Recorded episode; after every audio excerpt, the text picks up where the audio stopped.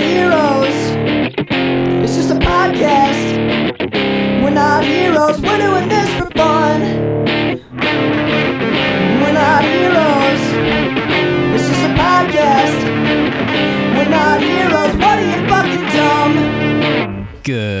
morning and welcome to Chatman and Robin. I'm Max Peterson, And I'm Bird. and this episode you'll hear just a little bit of background noise. It's not a big thing. It's just uh, our roommates are cooking dinner. Uh, I know I said good morning, but we don't record these in the morning because Bird is not a morning person. We do our reading in the morning, we do our tea drinking in the morning, we do our pipe smoking in the morning, and opium smoking in the morning. Um, so our roommates are cooking dinner, so you might hear some pots and pans and some chit chatter, but that is, it is what it is. A bros. Our roommates are V bros. I don't know why, but we're just gonna roll with it. Um, so Okay. So what are we drinking today?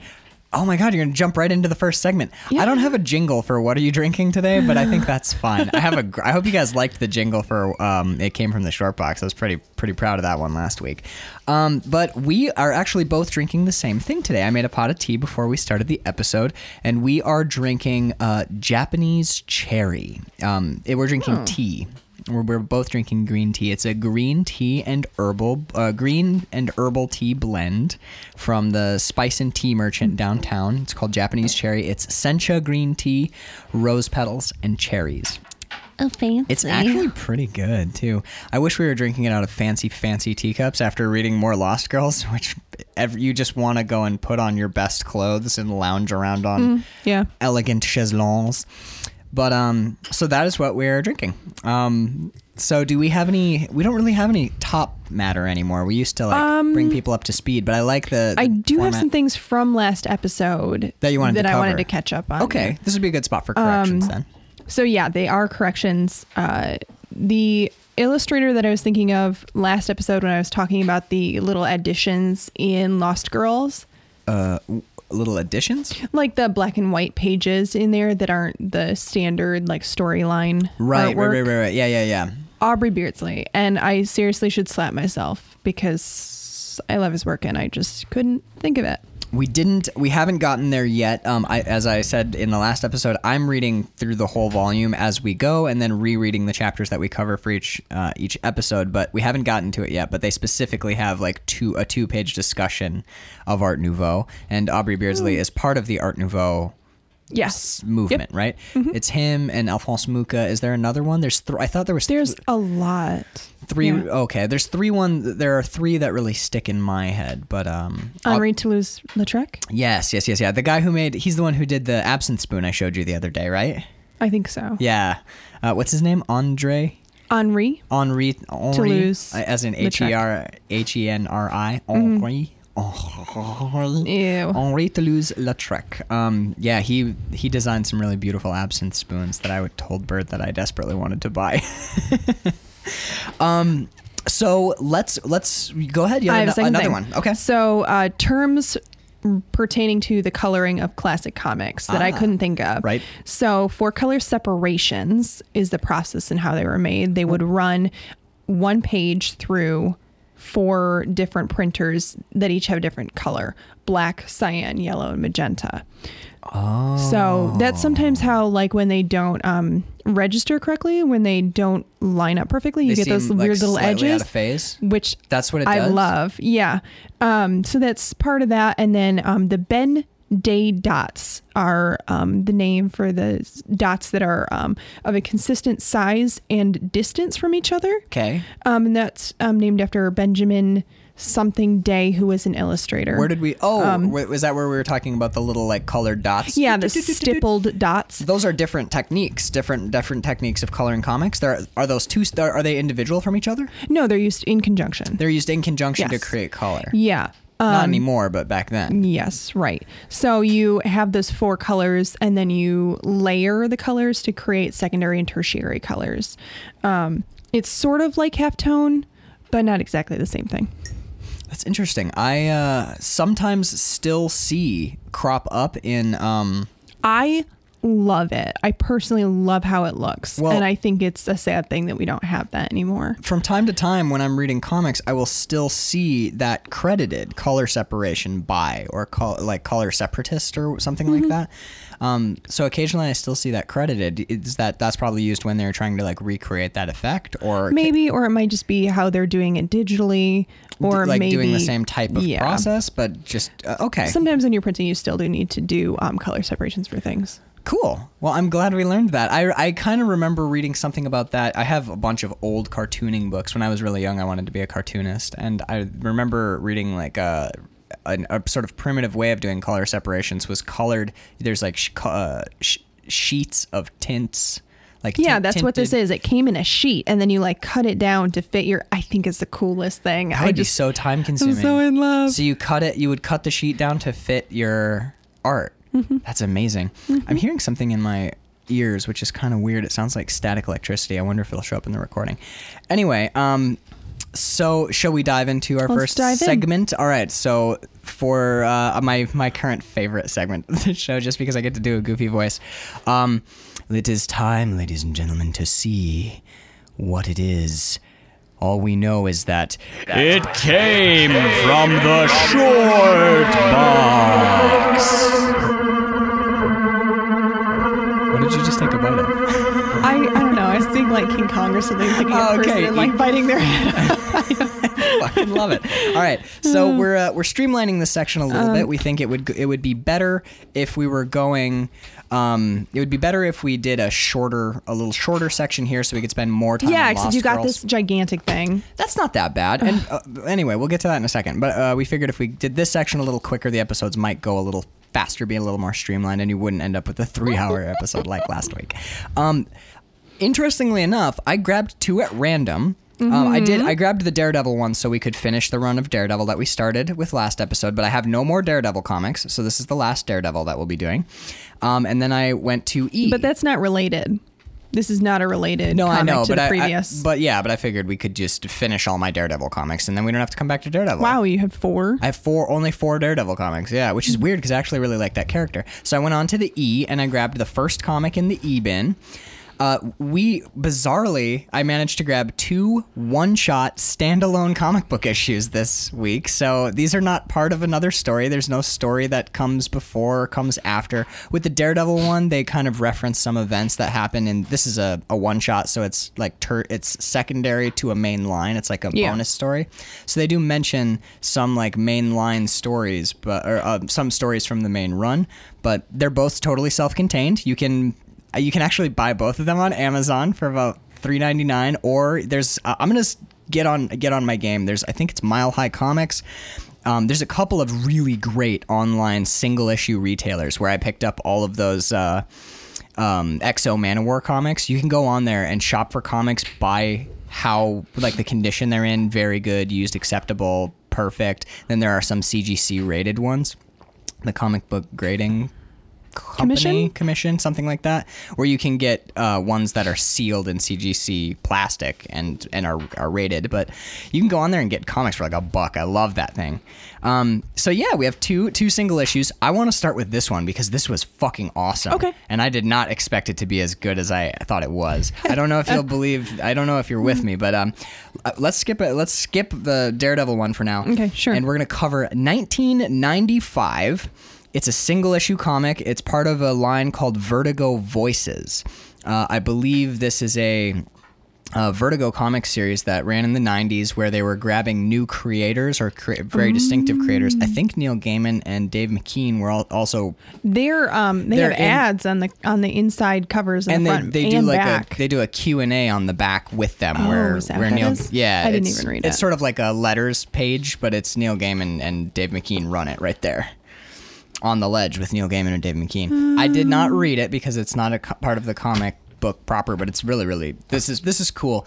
Um so it's it's called The Eaters. The Eaters. I don't know not theaters. I know it looks like It's theaters. It looks like theaters, but it's The Eaters. Written by Peter Milligan, drawn by someone named Dean Ormston. I have never heard this artist before. Um, and right off the bat, cause, because you are the artiste What did you think of the art in this Oh, I comic? hated it. You hated it. you fucking monster. I got Um, I actually have a note. I, it- I Okay. say um, I didn't like the art. I had trouble telling the mayor and his assistant apart. Mother and daughter sometimes look the same age. Just the art was not very consistent. Um, and maybe part of that is like the simplicity of it. Maybe the artist is not um, very old. I don't know. It kind of reminds me of um, not Bone. There's, it's like uh, the, the art to me looks like another comic that I know you haven't read called Breathless. oh. Um, I'm not sure who did that project, but the art is really similar to Breathless. I And like, occasionally look get at how gigantic her head looks there. I occasionally get like uh, bits of Tim Sale to this artwork. Oh. Like like um Tim for me Tim I enjoy Tim Sale's artwork a bit more, but I can kind of see like like little influences or touches of Tim Sale in this in this artwork. I think that he this artist does backgrounds. Uh, I want to get that artist's name.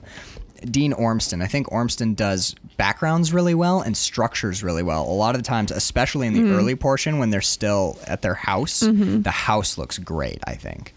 Uh, like very spooky, almost like Edward Gorey style, like spooky mansion.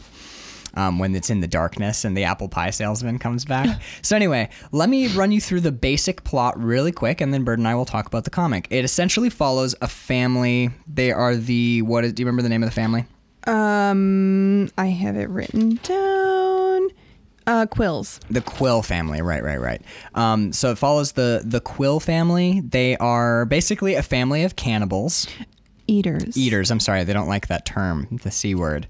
Um, so there are there are four of them. It's mom, dad, some little. The son is obsessed with boxing, and What is it? Um, like Robbie or Bobby or something like that. uh, I don't know. Doesn't matter. Reg, something. Bobby. Anyway, he- she screams his name in the end. But I don't really care that much about the character's name. I care more about the plot of the thing because I think it's really interesting. Um, and we did kind of read through it fast to get to recording. But so it follows this group of this these four people who live in this quaint little um, we get the idea like kind of hickish town like idealized quaint hick town just outside the city limit or the town limits and uh, the the at first you think it's going to be like kind of just a, a cannibal comedy essentially. Like they're talk about going shopping which is go to town and kill somebody bring the body back so they can cook some dinner. Um, they haven't killed anybody in a couple days at the beginning so the mom is complaining about how she all she has to cook is like uh, droite au gratin or something like that or it's a i think it's some sort of soup that she makes with with fingers. Droite is the french word for digits. Um, like phalanges. So mm-hmm. we literally see like a, a big pot of soup with fingers and fingernails like sticking out of it. So they're they're eating.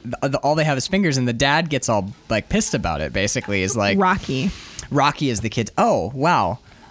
Why did I not make the connection that Rocky would be the kid who's obsessed with boxing's name? Oh, anyway, um, so uh, Rocky, we're Rocky clearly is not like sports people. yeah, well, he makes a lot of boxing references. Then I'm like, hmm, I don't know who any of these people are. Uh, ooh, Sonny Liston, I know that name. But anyway, um, so the dad goes. Basically, the the dad goes to uh, go goes to go to town to kill somebody, and the doorbell rings, and it's an apple pie sales company.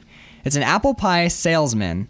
Yeah, isn't it called like Apple Pie Inc? Apple Pie? Inc. I think it is. It's an it's an American apple pie and um, company, and they every year pick the best American family based on like testimonials from neighbors. The plot there is a little thin, but it doesn't matter. They Whatever. they get an award and they're given a Winnebago.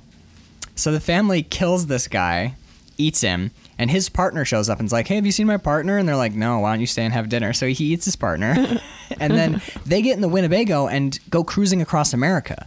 The story totally changes. Uh, yeah. Did they say where exactly they are? They're headed to the beginning? California, and I think there's some in some sort of like I get, like, southern state. Midwestern-y. Yeah, yeah, yeah. Like Wisconsin. Let's say Wisconsin, because Wisconsin. all the great cannibals come from Wisconsin. Jeffrey Dahmer, Ed Gein, high five. so they're from Wisconsin. Um, so they get in the Winnebago and head across the country, and there's like several like little side stories that happen as they cross the country. But really, what I and then basically, the end of the plot is they we find out that they had a Dahmer, uh, not a, a Donner party situation where they crashed in the mountains. That's how they became cannibals. There was a mayor, the mayor of California. wh- A mayor in The California. governor. He's a governor, I think. Mayor. Mayor. He's he's Oh, mayor of San Diego. Oh, yes. The mayor of Yes, San yes. Diego was on the plane with him, uh, and he also ate human flesh. And they're gonna go visit their. But that was 18 years ago. I don't think 18 he years ago. is. Not I don't think he was the mayor at the time. No, he later became the mayor Right. of San Diego, and they're gonna go visit him and say hi. Mm-hmm. Um, so that's the basic plot. But what I really wanted to talk about is like the the weird turn that this goes halfway through. I thought we were gonna get like kind of fun Mm-hmm. cannibal comedy with a lot of Wes Anderson style dialogue. Did you get that vibe? The like the Mm, no. Oh well, a lot of the dialogue to me felt very um, because they're being they're speaking so bluntly and openly about eating humans that I thought that it was kind of like Mm. it had that Wes Anderson feel like oh dearest sister I feel I fear we must kill them like that sort of like flat Wes Ah, Anderson yeah. feel but then halfway through this book turns into like have you remember the movie God Bless America where that guy gets it finds out that he's dying or whatever and he uh. goes on a murdering rampage just killing all the people in America that he thinks are shitty. It gets that vibe doesn't it? Yeah, it especially does. I And they're also doing the like, we're good Christian folk, so we need to like minister to the poor kind of thing. it's so funny when they're ministering to I love honestly I found this on Amazon uh. for 3.99 and I think people should fucking read this book. That's really uh. funny. It's like 40 pages but and it's not collected anywhere I couldn't find it in any collections it's like a single issue that would have slipped through the cracks if I hadn't bought that dude's collection but uh, yeah, I love when they're driving and the dad is the dad goes basically like, "Well, you know, the disciples were eaters. That's what they call cannibals." Oh my and God. and Cassandra, his daughter, uh, is like, "Really?" And he's like, "Yeah, the Eucharist, just the all that Pretty talk, heavy-handed, don't you think? all that Yeah. talk about eating bodies and drinking blood. It just you know, it got confused and turned into a story over time. But yeah, oh yeah, the original disciples were totally." Except for Judas. and don't you think that's interesting? And I was like, oh my God, he's totally right. Judas was not at the Last Supper. Uh. So, like, that Last Supper, when Jesus was like, you know what the way is, everybody? You gotta fucking eat. Eat me. Yeah, he's like, you eat flesh, you drink blood. But who wasn't there to get to get that? Judas is not at the Last Supper. Judas. I thought that was amazing. Um, in the early part of the comic, there was. I, I made a note that I felt like this would be a horror comic Mm-hmm. if you are disturbed by the idea of cannibalism because they're they're like butchering bodies Mm-hmm. and you see like body parts on the table Uh-huh. and they're eating tons of flesh and pulling meat off the bone and stuff but They don't eat any vegetables. None. Well, th- like- they do they do incorporate a lot of herbs and spices, and she does make like she She, does talks like, about making make a, things with like creams as well. well, she does like- talk about making a bouillabaisse as well, and that has potatoes in it. Oh, So, um, oh, that was something I wanted to point out. They won Best American Family, and the guy who gave them the Best American Family Award, when they butcher him and eat him, they only make French cuisine out of his body. I thought that was hilarious. oh yeah. I have a specific note about the food. Hang on, let me find Uh-huh. it. Um, I want to read some of the stuff they make because ca do we agree that this, the the dishes she cooks are Oh, hilarious? it's simply their meals are ridiculous. oh my god, their meals They're are great. so like over the top, and they're like huge. And when the daughter makes breakfast for everybody out of that uh, some they went to town guy, when her and her when her and her boyfriend yeah when yeah. her and her fiance go they kill go a guy together and then they bring him back and they make breakfast. Yeah, yeah, yeah. Her mom, they make this huge, like lavish breakfast, and mom's like, oh, well, I guess, you know. There's nothing wrong with simple cooking. Yeah. Well, I, that's what the dad says too. When they kill the Oh apple pie salesman, the mom is like, "This has all been a bit last minute, so I'm afraid it's not." I'll read the dialogue. So I'm afraid it's nothing fancy. I've just Oh, they do mention being sort of southern. yeah, but and she Yeah. the thing that she always maybe this is Texas because we have a, another famous cannibal family from Texas in the Texas Chainsaw Massacre. Although that's based on Mm. Ed Gein, who came from Wisconsin. Anyway, uh, the mom is constantly saying stuff like, "Oh, I'm sorry this." Thing is so Sorry, I crappy. make I was, I only had a few ingredients. So she and she whips together these amazing meals. So she goes, "This has all been a bit last minute, so I'm afraid it's nothing fancy. I've just rustled together a little kidney mousse à la quill, which means uh, Uh, the house of the quill. yeah, the Yeah. like the family style mousse. And then she goes, she continues, salade de confit de hanche, haunches humans, Côte de Marion Provençal Supreme. Marion is the name of the chef. Uh, or not the chef, the apple pie salesman's name is Marion. offal with voulette sauce, prairie oyster surprise with mint, uh, knuckle tandoori, poached ribs au creme, and some of my special I kedgeree with uh, quick fried garlic croutons. So there's a little touch of southern fried in there. And the guy, the dad, is like, "Don't be so hard on yourself, Helen. There's nothing wrong with good, plain, simple cooking, especially when you're eating al fresco." I'm like, "Oh my god, I love these cannibals." The mom is so fucking fancy and shit. And then yeah, the, I wanted to Yeah, read the find where I'll find the the- breakfast one too because the so the they're so completely great. ridiculous. And at first, I Here thought that she had killed and cooked up her So did fiance, I. and I was like, well, "What?" you see the you see the torso and you're like shit, but he's and in, he's like, "Oh the wait, there's the plaid." So their breakfast meal. You have to vamp when I take a drink, otherwise we get Sorry, silence. That's okay. Um, basically, she she has the daughter has a thing for big, muscular, dumb, Dumb, jock mhm. types, and the parents are continually eating her boyfriends because they're big, meaty specimens. So her dad's constantly telling her like, you need to get with a skinny guy Nerdy. with bad complexion who's really smart because so because those type of people aren't like livestock but big dumb pretty things that are Mm-hmm. like healthy Also, I think it's kind of like he is a nerdy, Oh, well i also glass- bespectacled. in a and in a weird way, I think that her dad kind of wants her to be with a guy, a, a quote unquote good guy who's gonna treat her right. And I don't know, we could get into that, but like they're the like big dumb jock types. Imagine them as a husband versus like the guy in the end who's like, I'm into quantum physics and I'll become a vegetarian for you or whatever. Like maybe they would treat his daughter better. I don't know. There might be something going on, but I might be reading too much into it because all I do now is really deeply analytical podcasts. Um, so anyway, they cook breakfast and uh, they she the uh, her daughter's Cassandra and she says we thought we might give you a little break from doing all the cooking. And the mom goes my my. Scalp stroganoff stir fried skin thigh meuniere or meunier tongue crackers awful gumbo this is excellent both of you a really fine albeit basic breakfast banquet She's such a bitch. She's I'm- so mean to her daughter. I fucking love. And also, I think it's interesting that her daughter sort of doesn't cook quite as French as her mother does. Her mother is in love with French cooking. The first thing we hear her say, the first food we re- hear her reference is bouillabaisse. But um. Oh, and Adam Lau, tell me how I did on my pronunciations of the various French dishes. I did my best just reading from a comic book. But um yeah, so this book is really funny, but maybe it's because of the uh, Chapman and Robin we did back in Maine. But cannibalism does not really g- g- like ook me out at all. Maybe I've watched Texas Chainsaw Massacre too many times, but like watching Probably them eat true. humans, I was like, right on, cool. And it's also probably um, the simplistic art style is Could you know be. it doesn't like get well, that murder at the up. end when they're killing that guy, that's Oh, pretty gruesome. yeah, like they yeah. cut his eye out and he's still alive, and they the dad doesn't cut his throat deep enough, and he's uh, it's that's pretty rough. But like the murder was more upsetting than the cannibalism. Before we get totally off the food, Sure. Um, I have just a comment or like question. I'm not exactly sure.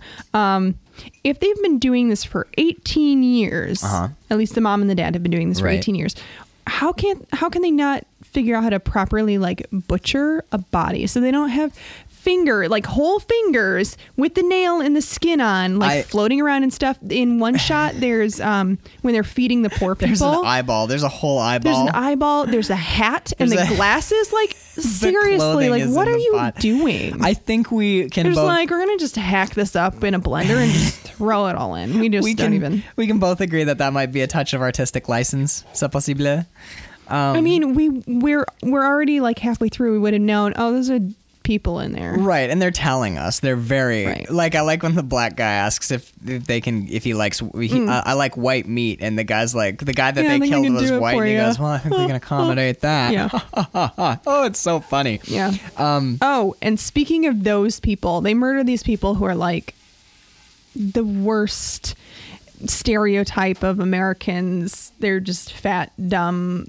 They're yeah, uh, that guy in the Chicago Bears garbage hat. out their window. And with the little kid in the back seat. Yes, yes, yes. That's a. What is a chocolate chip burger nugget?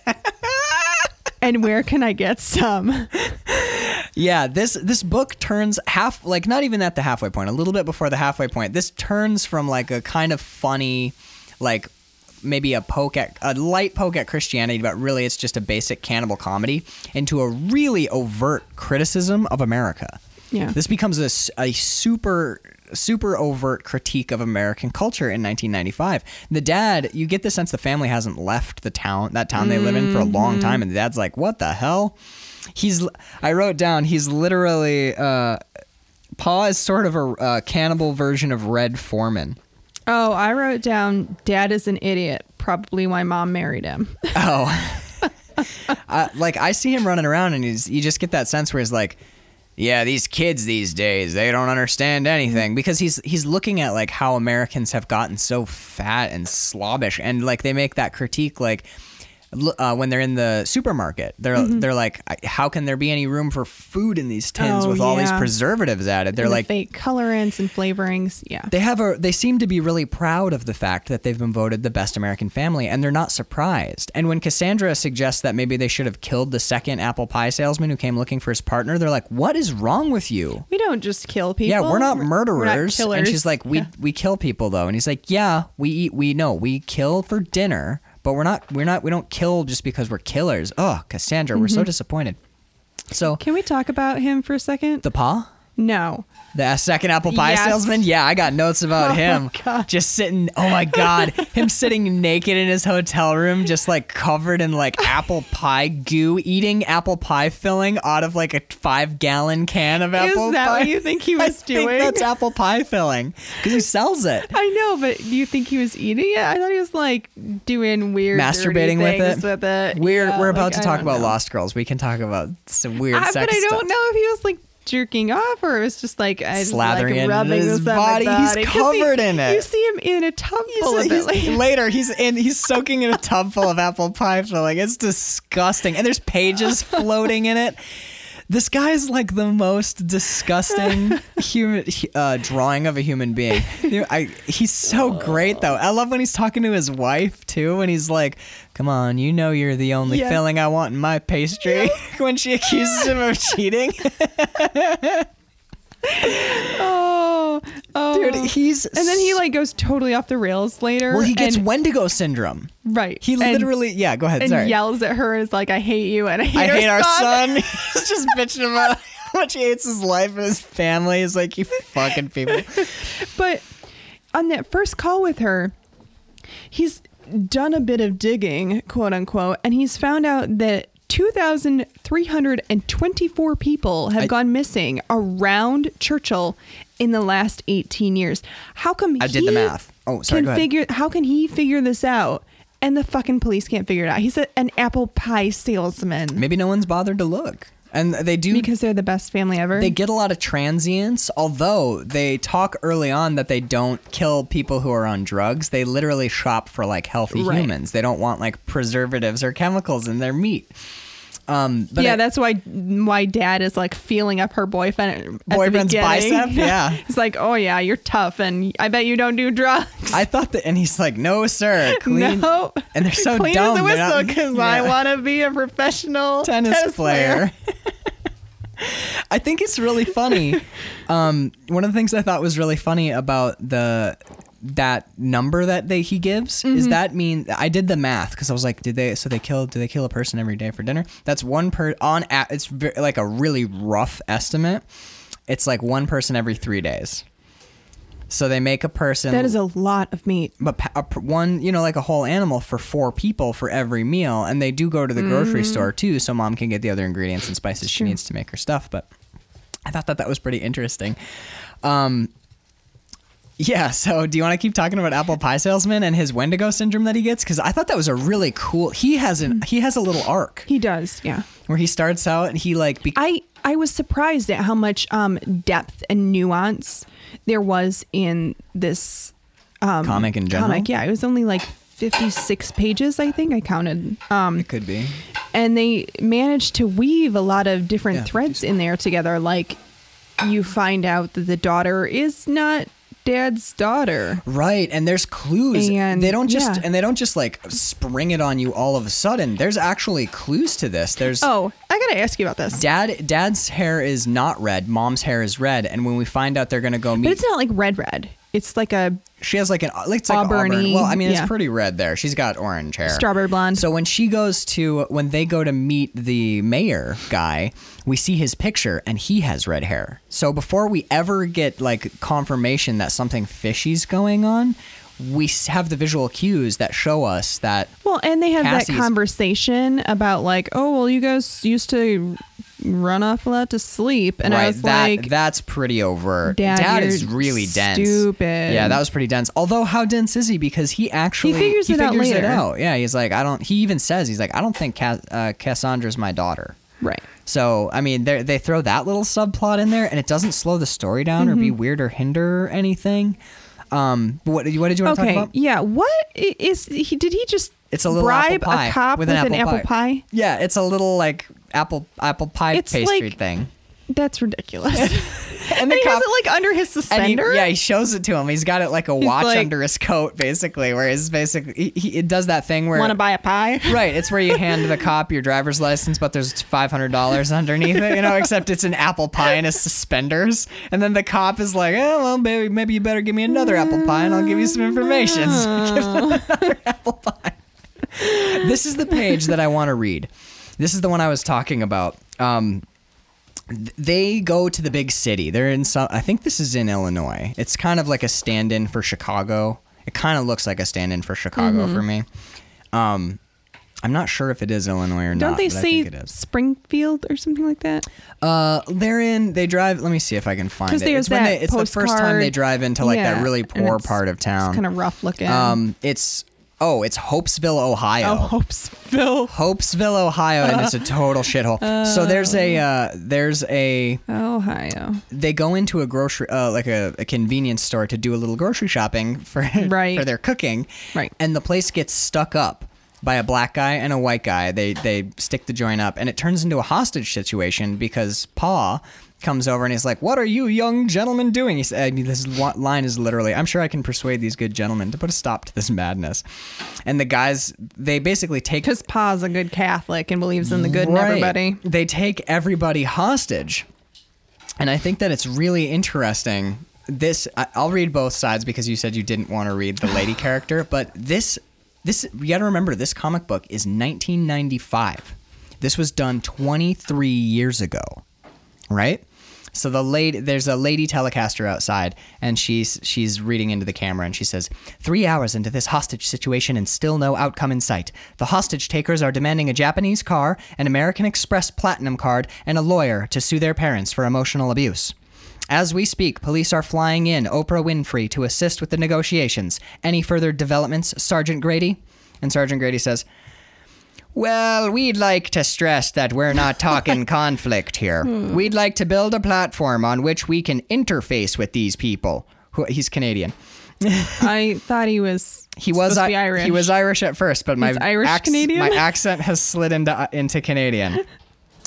Uh, we'd like to build a platform on which we can interface with these people. He's in Ohio, so he's pretty close to Michigan, which means he's kind of close to Canada.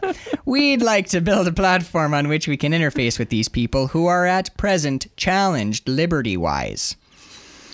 Uh, apparently, they threatened to shoot the shopkeeper's ass off, Sergeant.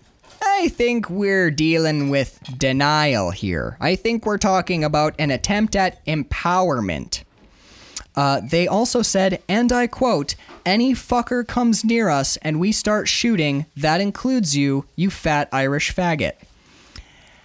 I think we can see how these people in their language, now he's Irish again. Okay. He's been named Irish. I think we can see how these people in their language are victims of a phallocentric, homophobic, white male dominated society. One of the hostage takers is a white male, sir. I don't think we want to start bandying around terms like white or male until we're in full possession of the facts. That's all. What in the fuck? How is this a ni- comic book from 1995? This could have been written yesterday by some like by some smart ass image comic book. Like Yeah. how fucking apt is that? It's like a snapshot of now. and what makes me really sad is this is kind of they're- talk about uh, the the daughter makes a reference to Bushism and Reaganomics, or the mom does. Um, like Bushism and Why the city has gone to shit. Right, which is basically like even in 1995, they're pointing out these issues we're making fun of and talking about have been going on for ages. And they're still talking about it here. And in 2018, as we read this comic, we're still dealing with exactly the same thing. So it's still funny and I mean- heartbreaking. I mean, literally, he's like, the next page is. Uh, I don't want Oprah, Oprah Winfrey. I want Arsenio Hall. And the other guy goes, I want Dan Letterman. I always like Dan Letterman, which is funny because that's two comics in a row now that have had Dave Letterman jokes in them. Oh, did they say Dan Letterman? Because I definitely read Dave Letterman. They said Dan Letterman. I always liked Dan Letterman. And the other guy goes, Shut up, fool. Letterman don't do hostage situations. He's more of a computer fraud man. I like this. Think about this. I thought this. this is so weird. Like they're just like, I'm going to talk to any celebrity I want to, and the cops are like, Yeah, you are. Right, but I mean, think about What? like they they refuse to talk to anybody until they have their lawyers present and an agent. They want an agent present as well, someone from the CAA. They want like they're like angling for reality TV deals or something. They're they're angling at celebrity. They're looking for their 15 minutes of fame. This is a conversation that we're having now. Mm, is yeah. with like the the mass shooters mm-hmm. talking about how they're they're a lot of times they're just angling for some news some Attention. attention and Yeah. news coverage like can you believe that this is still this comic that we read from 95 isn't just like an artifact. This is still a living piece of art that still comments on our culture and today Pop is like, Hey, you guys should just be eaters. and they're like, Okay. and they're like that sounds great. So they literally do that. They become cannibals. We don't like that word eaters. I like that the name of the television station is shopping television news. Yeah that's the name of the station. It's in that panel right there um do do. I don't see it. it's right here Oh, she I says see. it's Yeah, me for shopping television news Um, Dublin, Illinois. I mean, we we get even crazier stuff later when we finally meet Shay, the the mayor of San Diego, and his Mm. He's, up for re-election and he's- his like campaign manager or he's assistant. yeah he's making um, racist jokes about Mexicans and Oh his my God, campaign manager's like worst. you need to you can't just say stuff like that and he's like if people are offended by that fuck them and he's like no and he says the line I wrote it down he goes Shay we fuck them after they vote for us it's called politics Right, right. I was But like, ooh. if you just made him fat and gave him a comb over that guy's Donald Trump yeah, he is. this comic is stunningly And current he said that he ate people at one time. one time. How do we know Donald Trump didn't? There you go. He could be a cannibal. We, true. you know, allegedly. I don't know what you have to say to avoid a, a lawsuit for libel, but let's just say allegedly. Um, Wait, slander isn't it because we actually said it, or is uh, yeah, libel's writing. in print, so it's it would be slander. So we're not meaning to slander anybody because we don't know for a fact that he did eat people. I'm just saying it's very probable. Oh, I feel so bad for this. Um, Oh, the other apple pie salesman guy. no, the girl Cassandra. Oh, yeah, she just wants to fuck. She just yeah, she just wants to get laid and have a boyfriend. And her parents keep eating them, and she's like, "You guys don't understand. I just want to bang." And the parents are like, "Well, that's not very Catholic of you. I'm gonna keep eating your boyfriends." I Dad love- has no idea, and mom's just kind of like, yeah, I could do that. Well, I like I like when he when we to jump back to the second apple pie salesman when he's on the plane and he's like, "I just want pork," and she gives it to him, and he's like, "This isn't doesn't pork," like and she's like, "It totally is pork," and he realizes that he's been eating people, and then the next time we see him, he has gone completely batshit fucking Totally off the nuts. rails. He's just like Mm-hmm. walking around stepping on apple pies. He's covered in apple pie filling from He's like just in his underwear. head yeah. to toe. He has the creepiest mustache you've ever seen. He's talking about how much he hates his son. It's it's so amazing because that's actually what Wendigo syndrome does to you. Wendigo syndrome makes you crave human flesh, and then eventually you lose your mind. Don't you overheat too? Is that like why he's naked? I don't know. That's a Oh. good question. He's not naked at the end, but he basically is like, "You guys made me into a cannibal," but he's some he's happy with it. I don't know. What what did you think of this comic on the whole? Um, I actually really enjoyed it. So did I. So did I. I do have one more comment before we wrap up. Yeah, go ahead. Okay, so mom and dad call each other honey chunks and badger face. Honey chunks Did and badger face. No, I picked it up. Honey Chunks and Badger Face. Yeah, the wife is Badger Face and the husband is Honey Chunks. That's adorable. We have another couple we'll talk about today who don't uh. mention each other's names. They refer to each other as old thing. oh my god. Yeah, yeah, I, yeah. Oh. There are these ads in these comics. Did you see the X Files ad? Yes, I was like, oh my god, they're so It's, young. it's for X Files trading cards, and the trading card that's in the bottom corner, that woman stuffed into the plumbing under the toilet. That's such cool art. I want that fucking yeah. card. That looks great. And the other ad that I really loved. Uh, we're are we done with that comic? Yeah, we're done. Me too. I loved it. I highly recommend it. So one more time, The Eaters, 1995, written by Peter Milligan, art by Dean Ormston. Damn it. Sorry, sorry, artist. Dean Ormston. Yeah, you can get it on Amazon. You can get it a bunch Have of Have a less shitty last name. Yeah, Dean Ormston. I don't know why we're jumping on him. I kind of liked your art. Bird didn't so much. There's a there's a sexy ass She-Hulk ad in this Daredevil comic. What? Here, I'll find her. What? Oh, dude, she got that She-Hulk booty going strong. And we're talking about uh, Daredevil Zing Blood of Tarantula. Oh yeah. Yeah, that's a great ad. Okay, so yeah, we uh, the second issue we did from uh, it came from the short box is Daredevil: Blood of the Tarantula, 2008. It is a one shot, self contained, written by Ed Brubaker and Ande Parks. Ed Brubaker is like the best crime writer comic ever, and you get that vibe here. When we were dealing with drug cartels, why are you making those faces? Um, the art was done by Chris Samnee and colors by Matt Hollingsworth. I know that name, Matt Hollingsworth, but I don't know why. What did you think of this comic? Meh. Just meh? Uh, uh, all capital letters. Meh. Meh. What did you think I actually wrote?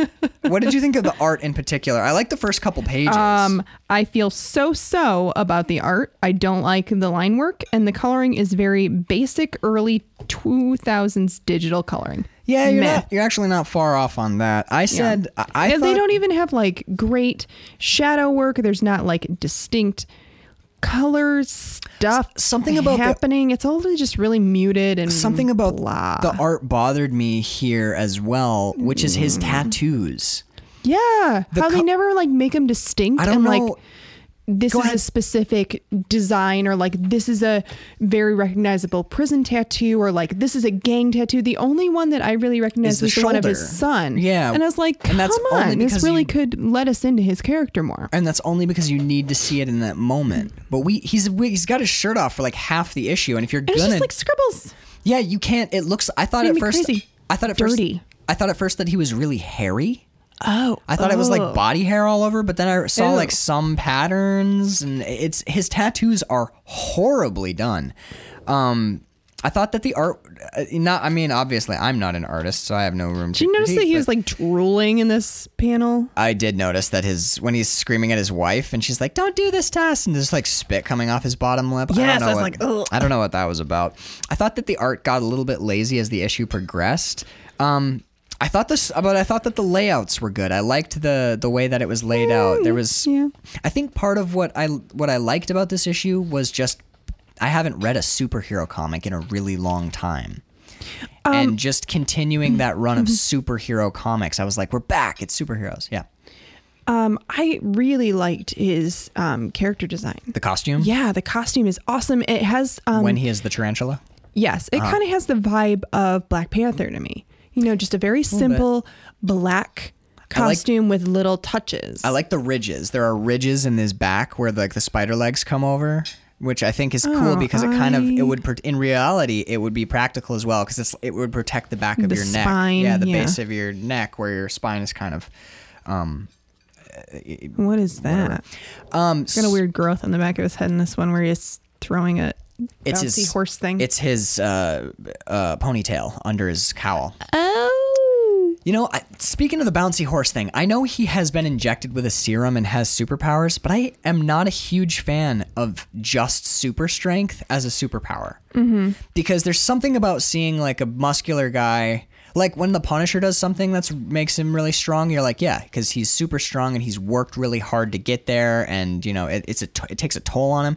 But just seeing a guy like snap the chains off of the off the like he rips a, a swings down he just pulls Yeah. the chains apart and seeing him like snap a big spring off i'm like eh, it feels like cheating a little and I don't know anything about this character.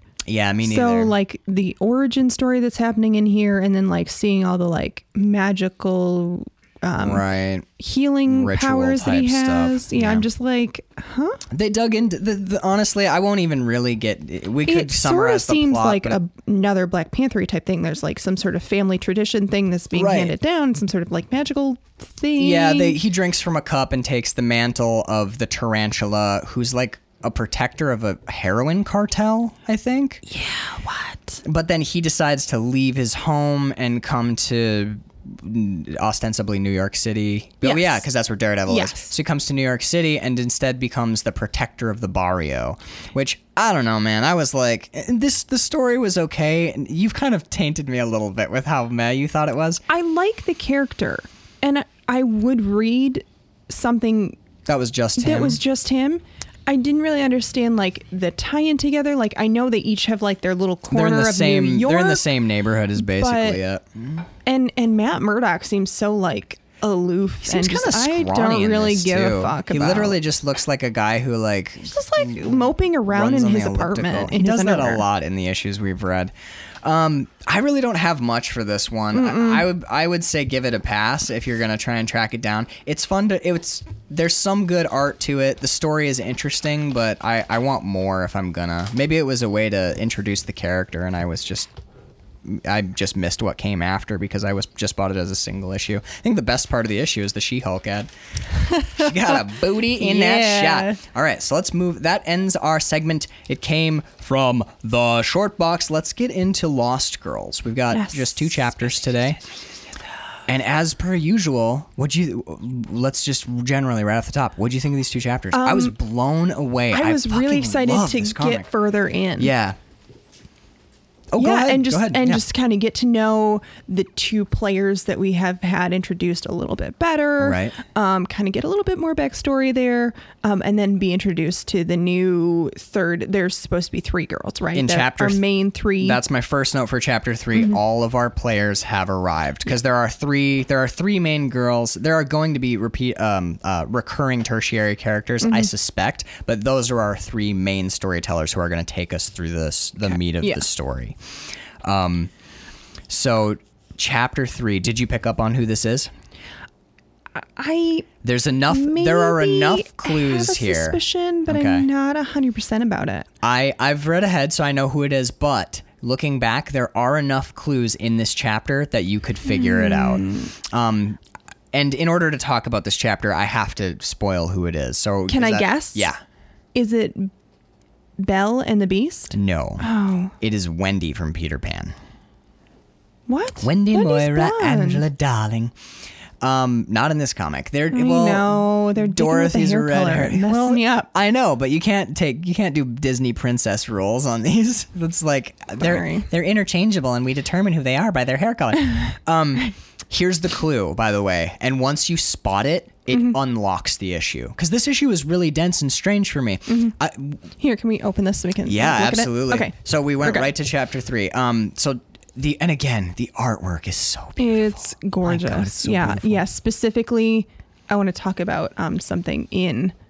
I think it's chapter three. It might be chapter four. No, it's chapter four. Okay, so I we'll- definitely want to talk about it because I Okay. just think it's the most beautiful thing. All right. Um. So in chapter three, this is Wendy. The she's the Wendy from Peter Pan. So we now have mm-hmm. our three players. We have Alice from Alice in Wonderland. We have Dorothy from The mm-hmm. Wizard of Oz, Yep. and Wendy from Peter Pan. And those are our, going to be our POV characters who take us through their their fairy tale sexual mm-hmm. awakenings, essen- Yeah. essentially.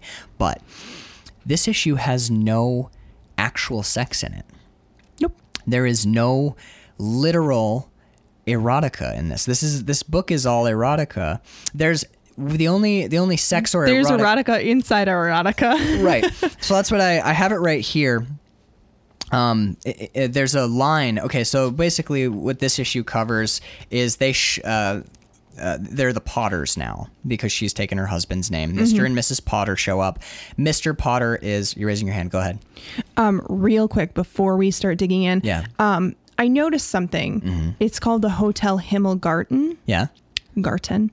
Um, which uh, with my crappy vestiges of German Right. from high school, um, Himmel is heaven and Garten is garden. So it could be Like the Garden? Heaven's Garden or a Heavenly Garden or Garden of Heaven. Really So interesting because I actually have a note about the the garden, the grotto that she Mm-hmm. goes walking through. Anyway, um, the Potter's basic Huh, I wonder if that's also maybe a reference to a vagina. Interesting because they also refer to it as that. Anyway, we'll get into that in a second, but we need to give some. We need to give the people a frame of reference. Sorry. The Potters show up. They're led to their room. Miss, we find out pretty quickly that Mr. Potter is a cold fish. Essentially, dick He does not care about sex at all. He doesn't care. Seem to care about his wife really at all. He calls her old girl like she's an old, horse. She calls him old thing. She or she calls her no. He calls her old thing at the end. Not even old. not even a person or old thing. He calls her. Yeah. Um. Ugh, I hate him. Now that's an but that nickname is important. That's an important clue. Because remember what's part of the whole Peter Pan thing. I don't want Lost to. boys. I don't want to grow up, or mm-hmm. like I'll never grow up, and you just decide not to grow up, and you don't. Mm-hmm. But when you grow up, you can't hang out with Peter Pan anymore. Right. So old thing is important. She has become old. Same thing. We saw it with she's Alice. not old though. Right. She's still young and sexy. but she's grown. a gross old man. Yes, but she's grown up, and the same thing with Alice. When she's grown, she doesn't have access to that that world anymore. So I think that's important. But the big clue is the shadows. Yes. Yep, because yep, in yep, Peter. Pan, Peter's shadow is alive, and Mm-hmm. it's it's a truer expression of himself than he is. It's I think that. Then this is like the opposite almost. What do you mean?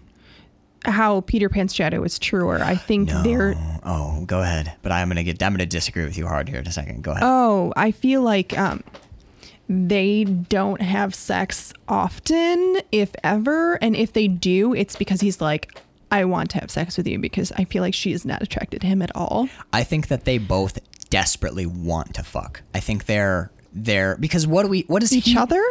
they they just want sex. It doesn't matter. They're so Mm-hmm. repressed. They're both buttoned to the neck constantly. These people are buttoned true. to the neck and like eh, like the most puritanical. When they get there, we get the sense that he called ahead and asked for two de- two beds, Mm-hmm. double beds rather than a single twin. And he goes, "Oh, I thought I asked for a single twin. Sorry, honey. I guess we'll just make do." They're they're so fucking like puritanical Mm-hmm. and like they don't touch each other. They hardly talk. All he talks about is his Work. work and adding figures and his sh- like German moving up ship designing ladder. Mm-hmm. business. Right. He's like corporate worlds type stuff. But what does he actually do in the He whole looks in that erotica. he probably reads- jerks it. He reads porn. He sits there and re- is fascinated by erotica and reads erotica. Very Aubrey Beardsley. You're totally Mm-hmm. yeah. But um, He kind of looks like Sean Connery here, and I feel kind of bad for hating him, but I'm just like justifying it by no, he's just an ugly Sean Connery. okay. but but wait. Okay, go ahead. Sorry, sorry. Go ahead. All right. So um, this panel, he's talking shit about like work and whatnot, and she's like, "I hate you," and Yeah. she's looking back at him. She's looking out at this garden, which is totally gorgeous, Mm. and we get a panel of just the garden with this like arch Right. of greenery. Uh, vagina, Well, I'm wondering that, but also I'm wondering if it maybe has something to do with the, portal of some kind. a portal. Uh, I say this in my other podcast so often that Carl makes fun of me for it. That's measuring flicks. You can go check it out on iTunes if you want. But I, it's I think it's a liminal space because w- we're gonna. What does this look like to you? I The- thought it looked like a vagina. The whole. What, now think back to the entire first issue. What does that look like? to the mirror. Yeah, mm, I think that yeah. this is in in Watchmen, another Alan Moore comic. Mm-hmm. The the most famous issue is the Rorschach issue. She is so fucking thirsty in these panels. If you, are you using that term now? yes. if you this is a, this is really interesting. If you take single issue Rorschach and fold it where the staples go, the entire book is a every page is a mirror of the other pages. It's completely reversed. So Alan Moore is very very very cognizant of like panel layout and page layout. I think this is meant to be her mirror Gotcha. and sh- her longing for that thing that she used to have when she Mm-hmm. was younger and so she's looking out and seeing it and we are in the same position where we sit like i mean come on there's the Yeah. Mm-hmm. table there's the mirror there's the frame yeah, I get you. So this this down. yeah this represents her longing to get back Mm-hmm. to that i think and the it's beautiful the drawing the illustration itself is so beautiful but he sits there And it- While she goes for a walk in the garden. Right. Yeah. She goes for a walk in the garden and he reads erotica. Now, keep that in mind. She's going for a walk in the garden. Flip the page. Hang on, I just Uh, noticed okay, the um Yeah. the little people on the ends of the um uh the bed frame. They have like a brass um, headboard and footboard, and there's like little knobs on the top Uh-huh. corners, but they're not knobs. They're like people having sex, and Yeah. I think this one's like a demon. Yeah. maybe. This there that stuff is all over. Yeah, Like I noticed the it too in the headings in the erotica are people having sex. There's Yes. th- it's everywhere. Like Yeah. it's really really this this book ooze this the the the the location mm-hmm. Yeah, I feel like oozes the. Himmelgarten is designed for people to come here and have sex. I don't Like, think it's just that. I think it's a place for people to come and sort of what's the word? I should know this word. There's a word for people who are hedonists. I think the Himmelgarten is sort of a place for hedonism. place of pleasures. Yeah, it's a mm-hmm. place. Yeah, sensual pleasures. It literally, if you guys, you guys should watch Penny Dreadful. It's so fucking good. Mm, oh, But it's so good. This is Dorian Gray's place. Mm-hmm. Essentially, you come there and there's nothing that's off limits. You know what I mean? And It's not- everything is lavish and lush, and everything is beautiful. But it's not, and it's not overt though, because we talked about it last week. This isn't a porny book. This is not porn. It's all about the mean- sensual experience. Yeah, this is This smut. porny is they, porn. they they include smut in here because that's we talked about it last week again um, in episode forty five. They white books that are in instead Mm-hmm. of a Bible, every room has a book of smut essentially. So Mm-hmm. that stuff is very porny. But stay here for a second. Stay with me. Stay with Yeah. me. Um, I want to read this chunk of dialogue right here. So, Mrs. Potter just went out for a walk in the garden. Th- I'm reading directly from the smut from the room, which is cool because they do it in. Um, it's not even grayscale. It's monochro- monochromatic black and white. Yep. Is that the right word? Okay. It's like Aud- Aubrey Beardsley's style is Right. the smut. And it's so cool. It, these these sections are so cool. But um, so Mm-hmm. I I'm, love. I just love the detail. I love it. It's gorgeous. I think it's important to uh, anyway, but yeah. So let me read this little section. Um, basically, it's an illustration with a paragraph underneath it. That's the format of the smut that he's reading. So we get to read it with him, and this is the last paragraph from the page that we read. Um, Rosalie tilled her queen's most private cove, nor shirked to lap the dew from off the curling fronds that ringed the fragrant dell. We're getting a lot of like Again, this, forest the imagery. sense. But I'll, but wait, undaunted by that twilight grotto or its mysteries. And the next image we see is Mrs. Potter walking in a twilight grotto. A literal one, not a Mm-hmm. Yeah. figurative vagina. But your image of that that that bower that she sees as a vagina, Mm-hmm. Ta-da! she She's in literally it. yeah, she's walking around in a, the metaphor that we just read. Alan Moore is such a fucking amazing writer. It's ridiculous. How incredible is that? He strung together a metaphor over three pages, and if you were just casually reading it, I, I didn't pick up on this And until I read links this for back today. to the sex in the previous chapter as well, with the way? man and the woman in the garden. Yes. and his description of everything mm. the the dew or the scent of the forest and the scent of her sex. I think he calls it. And they're just kind of repeating that same theme again here, Right. like the very sense sensual, the sensory. writing yeah, Yeah. The, the writing and the art in this book is sort of it sort of all works cohesively together to create a total sensual experience because when they're having sex there's like we can really quick let me do a note from chapter 4 because it's very mm-hmm. relevant to what we're talking about right now and we're going to talk about chapter 4 today anyway when she sa- mentions the scent of poppies mm-hmm. yeah i'm watching the time too we're uh, we're under an hour still Oh no, I was just worried about feeding the dogs. Oh.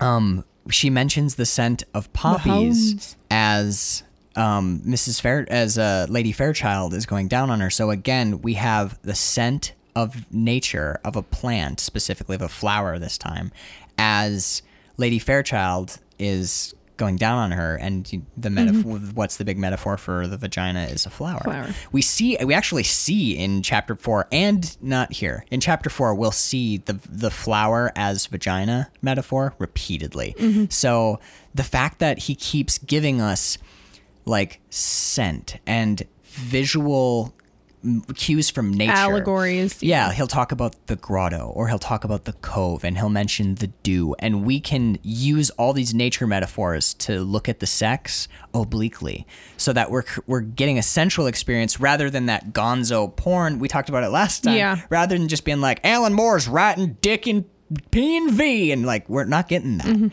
He's creating this. Oh my God. I love this book. So again, uh, I didn't ask you yet, but I, I asked you this last week. Are, sexy? Yeah. It's so fucking I, sexy. I actually love this scene right here. the oh, me too. it's Me too. voyeurism again.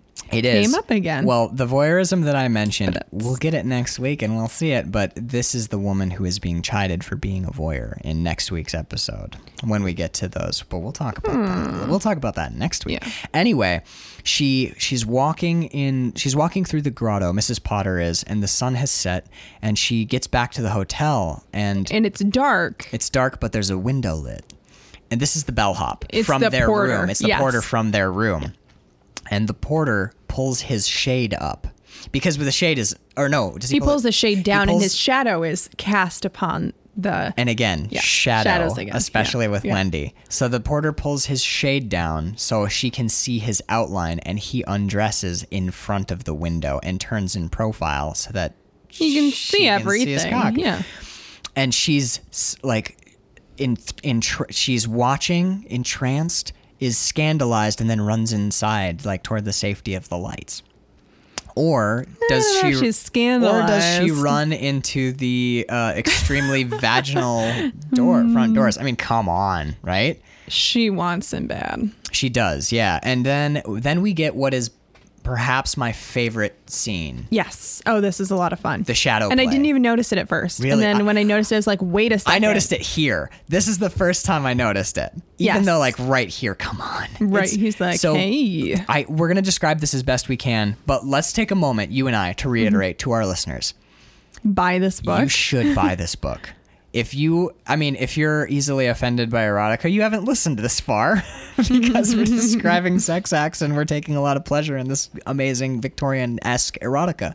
But I'm telling you, this book is worth owning. This book is incredible. And if you do a deep read, like Bird and I have been forced to do by this podcast, mm-hmm. I mentioned it to you today. I read these two chapters and then moved on. But when I mm-hmm. reread them for today, I didn't know that this was Wendy until I I wrote down this note. I can see the moment where it ah. clicked. I said the only erotica we get is in the book and in the shadows slash imagination. And seeing shadows and imagination together, I was like, that's a major theme of Peter Pan. And I'm like, oh shit, it's Wendy. and then the shadows make so much more sense. Yes, If you do yeah. a deep reading of this book, it it can just oh my god, I love this book. it unfolds. It does. It unfurls. blossoms. It like a flower in the morning dew. Okay. Anyway, uh. it's so good though. Okay, so this So- is this is why I argue that their shadows are a better representation of their like inner selves. But you were gonna say mm. something, so you you go because I talk a lot. Um, I feel like this is like what she wants. Okay. But she's not gonna get. Sure. Um, And I, I don't feel like he because she's the one who puts the light down. That's true. So she Um, she she gener- puts the light source in a way that will cast their shadows up on the wall. Right. Okay. Um, and I feel like he's totally like out, checked out of it, really. Um, but I feel like she wants sexy sex and she's not getting it. Well, the other thing though is. Peter Pan's shadow. He's very sprightly, but his shadow is ex- the like He's naughty. his shadow is naughty, and also like the the maximum amount of mischievous Mm-hmm. that is he's capable of essentially. So what I'm thinking, because if you look at their dynamic here. It even makes sense with their characters. We've seen her sort of be like simpering and subservient throughout the thing. She's Mm-hmm. Yeah. totally like laced up and very like kowtows to him, right? Oh, yeah. And he's very like, well, Bluster, I have lots of German ships and trade routes. And look at what the shadows are doing. She goes down on her knees and he is shoulders back, chin up, and she's in a subservient position. So they're actually still playing their roles. They're still in character. And then not as not not necessarily as equals. I don't know if you want to look at it that way, but he takes her from behind. Yeah. You know what I mean? So like She's lower, lesser. they yeah. they all They don't face each other like equals. the yeah. shadows seem to represent like the their sort of sex in a, in a world where they were utterly uninhibited. Mm-hmm. You know what I mean? Like if they could just let all this like tight laced shit drop away, Mm-hmm. this is what would happen. I think that this represents their desire in a way because he he Mm-hmm. watched he or not watched he read porn while she was gone. He sat Mm-hmm. Yeah. there and just read this smut enthralled, and he does he he still or he like just finished it when she gets back. He hu- tucks it away, Mm-hmm. Right. And she went out into and she went walking out in this vaginal bower essentially and then watched the porter undress and got all hot and bothered they are both sexual beings but they're so uh, i wrote a note i want to get it um, i think that it's also important i think that uh, the i think it's about repression and here's more evidence the smut that he reads because alan moore doesn't do anything by accident or lightly in the porn that he's reading, they snuff out candles that are penis shaped and they use the snuffed out candles as dildos on each other. it's really fun. Guys, it's, It's fun. fun. It's really fun. You it's it's super funny. Um so but when they snuff out the dildos and more and more people get involved and the sex ramps up, as things become more radical and more sexually permissive as people unbutton and like at one point a guy one of the males in the smut wants to be basically pegged by one of these dildos. And he's what i think he's the last that guy like the the most aberrant sexual act is the last dildo to go. And uh, things become more sexually permissive in the dark, but also the hiding away of sexual fantasy, the burial of desire in darkness, repression, erotic pleasures only imagined. Because there's a line, I wish I had it in front of me. Actually, if you want to talk for a second, I'll find it. Because there's a line that literally says only left to the imagination. Let me see if I can find it really quick. Um, yeah, I I really liked the art in those pages, and I liked um, realizing what was going on partway through, and then having to go back and re um, read those panels. Um, but there is one panel in there where like the drooping cock sort of thing, when and the his like when the band falls off. And is it ma- that what that is supposed to be? Yeah, because you can see the Oh. band is on it right there, and the you can see it falling off there. So there's a drip, like he's. I know. I thought that was like too much. No, well, the band falls off, so the shadow is there. They they cross their eyes and dot their goddamn t's. I'm telling you. But here's my last my last evidence for the idea that this is in them. This sex is in them, but they've buried it in darkness Mm-hmm. right here. And you see the last panel of that page is a black panel. Uh, which one? Oh yeah, yeah, Yeah. here, like full darkness. So once again, everything is swept under, and I, I like too that even though this is the this is darkness, and we've seen. Oh, we didn't even describe it. What we're seeing is there's a lantern on the ground, and they are doing innocuous things. Mm-hmm. She's getting things out of a drawer, and he's looking for a scroll, and then he's holding a scroll at waist height, and she's bending down to do some mending, but there's shadows on the wall behind them Sexy s- time They look like sex acts. She's when she bends down on her knees to get her her sewing kit. He's standing and holding the scroll, and they're shadows. It looks like his dick is in her face, essentially. And she even makes that mm sound. Later on, yeah, when well, she does here when- too. Right, because what he's saying, Hmm. he, says something and like that's like, oh, you know how there's always something you've always dreamed of doing, and she says, hmm.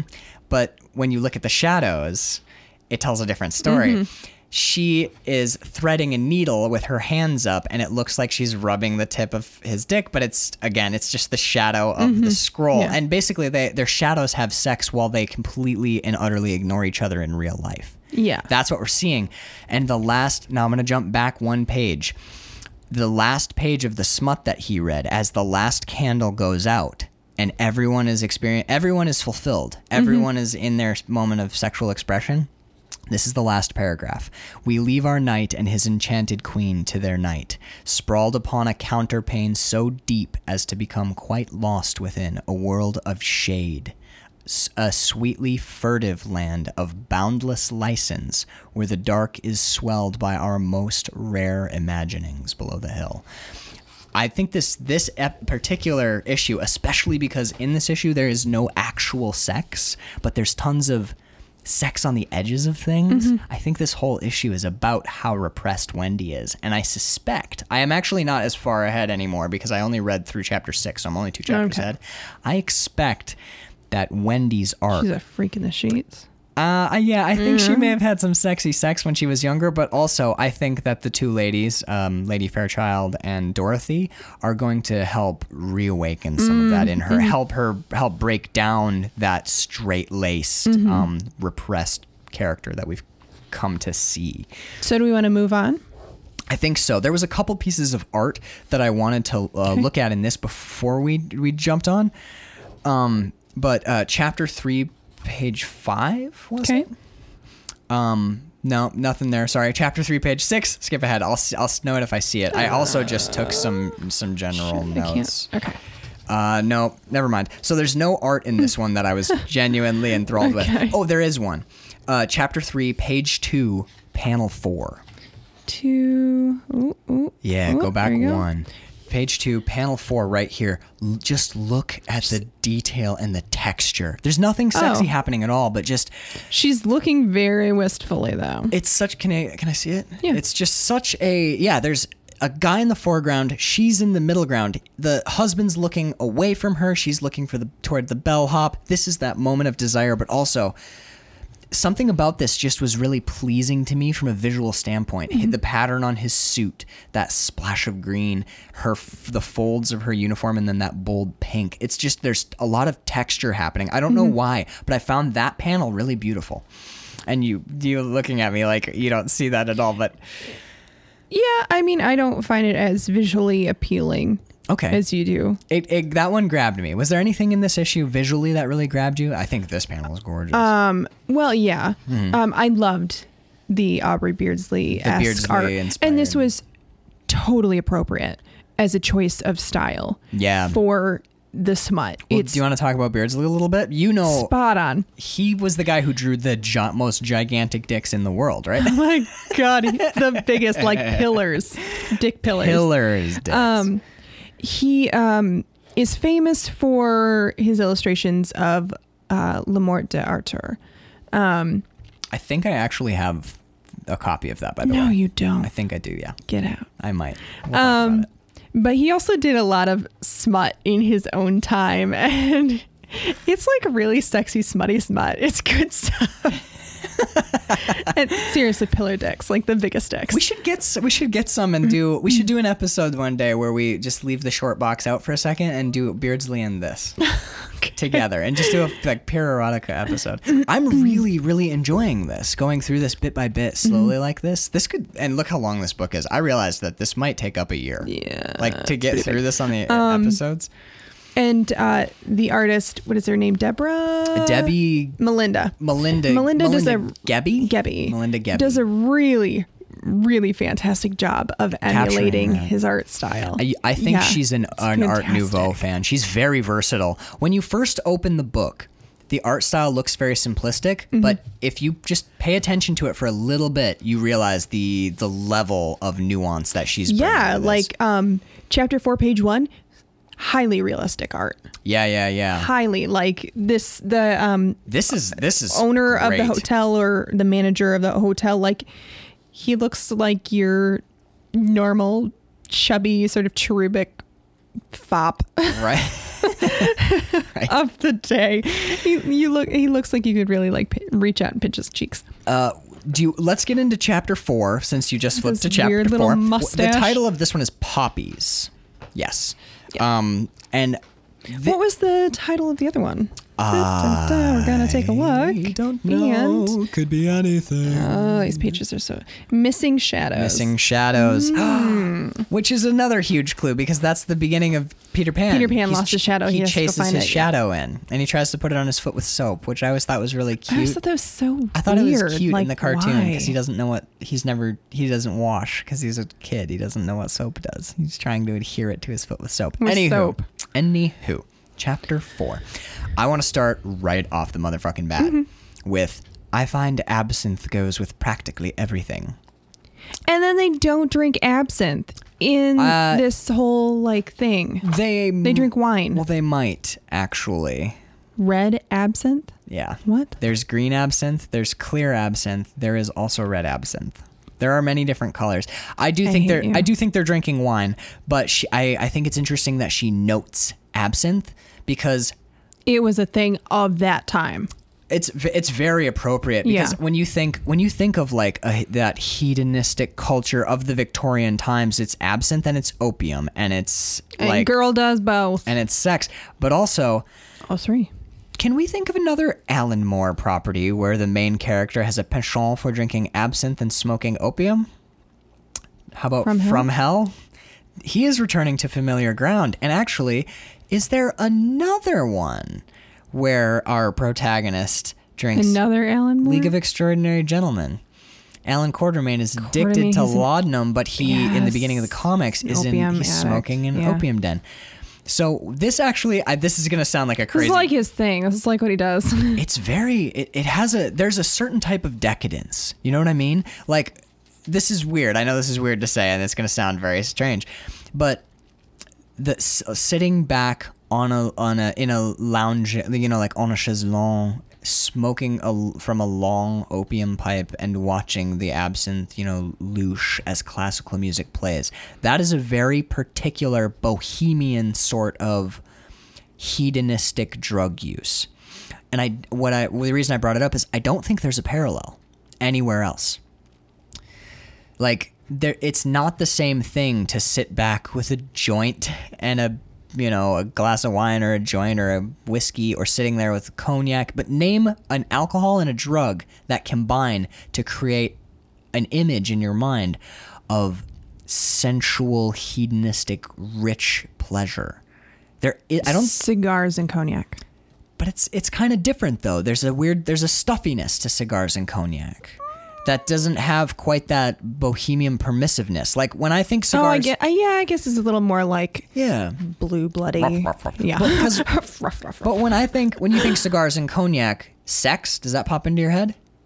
Not really. Absinthe and opium, sex is there. Sex is on the fringe of that for some reason. It's in the underpinnings of that. I don't know why. But I, I think that that's interesting because it didn't mm. until I read this closely and was and I wrote down the note. It hadn't occurred to me that that is a very that is part of that bohemian hedonism thing, that particular combo, and I can't think of a parallel. There's like that free love hippie thing, but that that's different. That's a weird like we're running through the forest, smoking our weed and taking our acid. yeah, but like, there's not. Yeah, there's not sort of that like elevated. And I think part of it is the ritual. Absinthe is a ritual. Mm-hmm. Opium is a ritual. There's a there's a very like we are sitting. Is there something that kind of goes with like smoking a pipe? Not really. Hmm. I mean, a good beer. I mean, yeah, they, a good beer goes good with a pipe. Great, really Yeah, great it doesn't scotches. really have the and- same like. but it's not. sexiness. It's different. So I think that I I was very I was pleased. There's really nothing that goes with smoking a J and like not really, not really. No. sexy. Mm-mm. Like you could do if you did like marijuana and absinthe together, maybe, but it, it's it doesn't have the same thing. Yeah, they don't like vibe. And there's a weird there's a weird moment later where uh, basically what happens in this issue is we follow Lady Fairchild and Dorothy as they have dinner together. Uh, Lady Fairchild casually mentions that she has smoked opium, and Dorothy's like, "Well, I would never." But a- as we've seen before, when she says "I would never," she means I really want to try that. Can we do that? So they go back to She goes over her table knowing exactly what she's doing. Oh yeah. Oh, she's totally attracted to Lady Fairchild. So they go she they go back to her room and smoke opium and have sex essentially. Sex. But when I was reading that scene, it I thought to myself that th- there is a parallel. This this the the central experience that they're having where she's laying back and like you can see the the bed behind her is changing like patterns. That's that's, what, I wanted to talk about. Yeah. Okay. But that to me is kind of what like like um sex on marijuana is. Is Mm-hmm. it like heightens your senses and relaxes you and you melt, but it does not have that same bohemian thing we were just talking about with the with the absinthe and opium. That sort of like decadence. Mm-hmm. I think it has a similar effect, but the um the mystique is not there. Sure.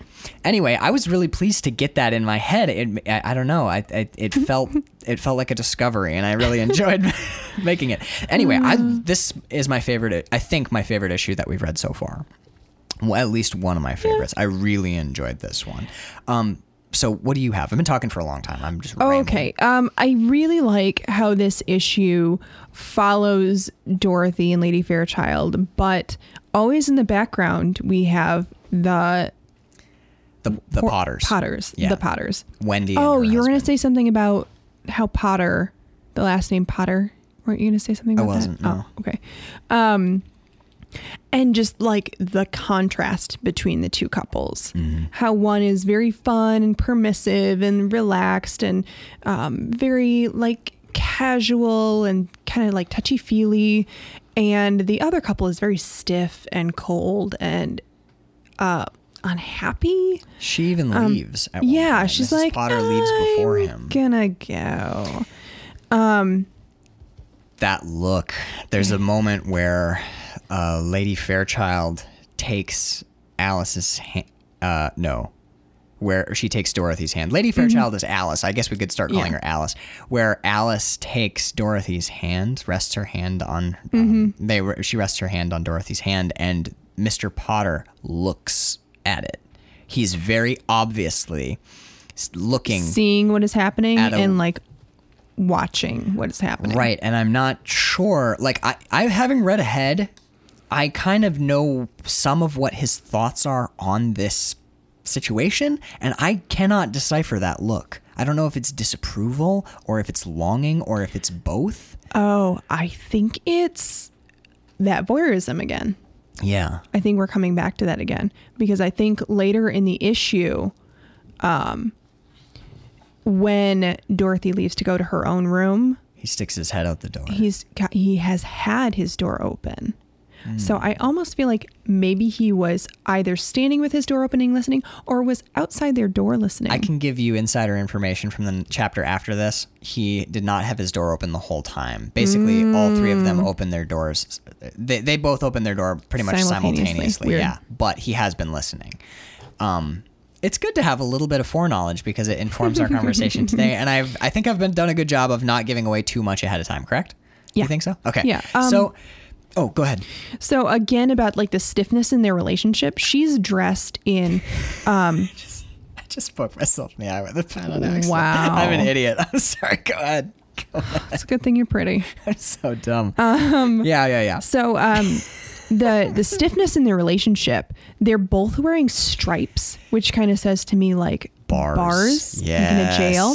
And also, she is dressed in, at the time, was very popular um, to kind of ape, quote unquote, Oriental style. Yeah, she is. I and so she that. has her hair up in a super tight bun, kind of like Very geisha style bun, and she's in this um, very tight, very constricting, very narrow tube like dress. right.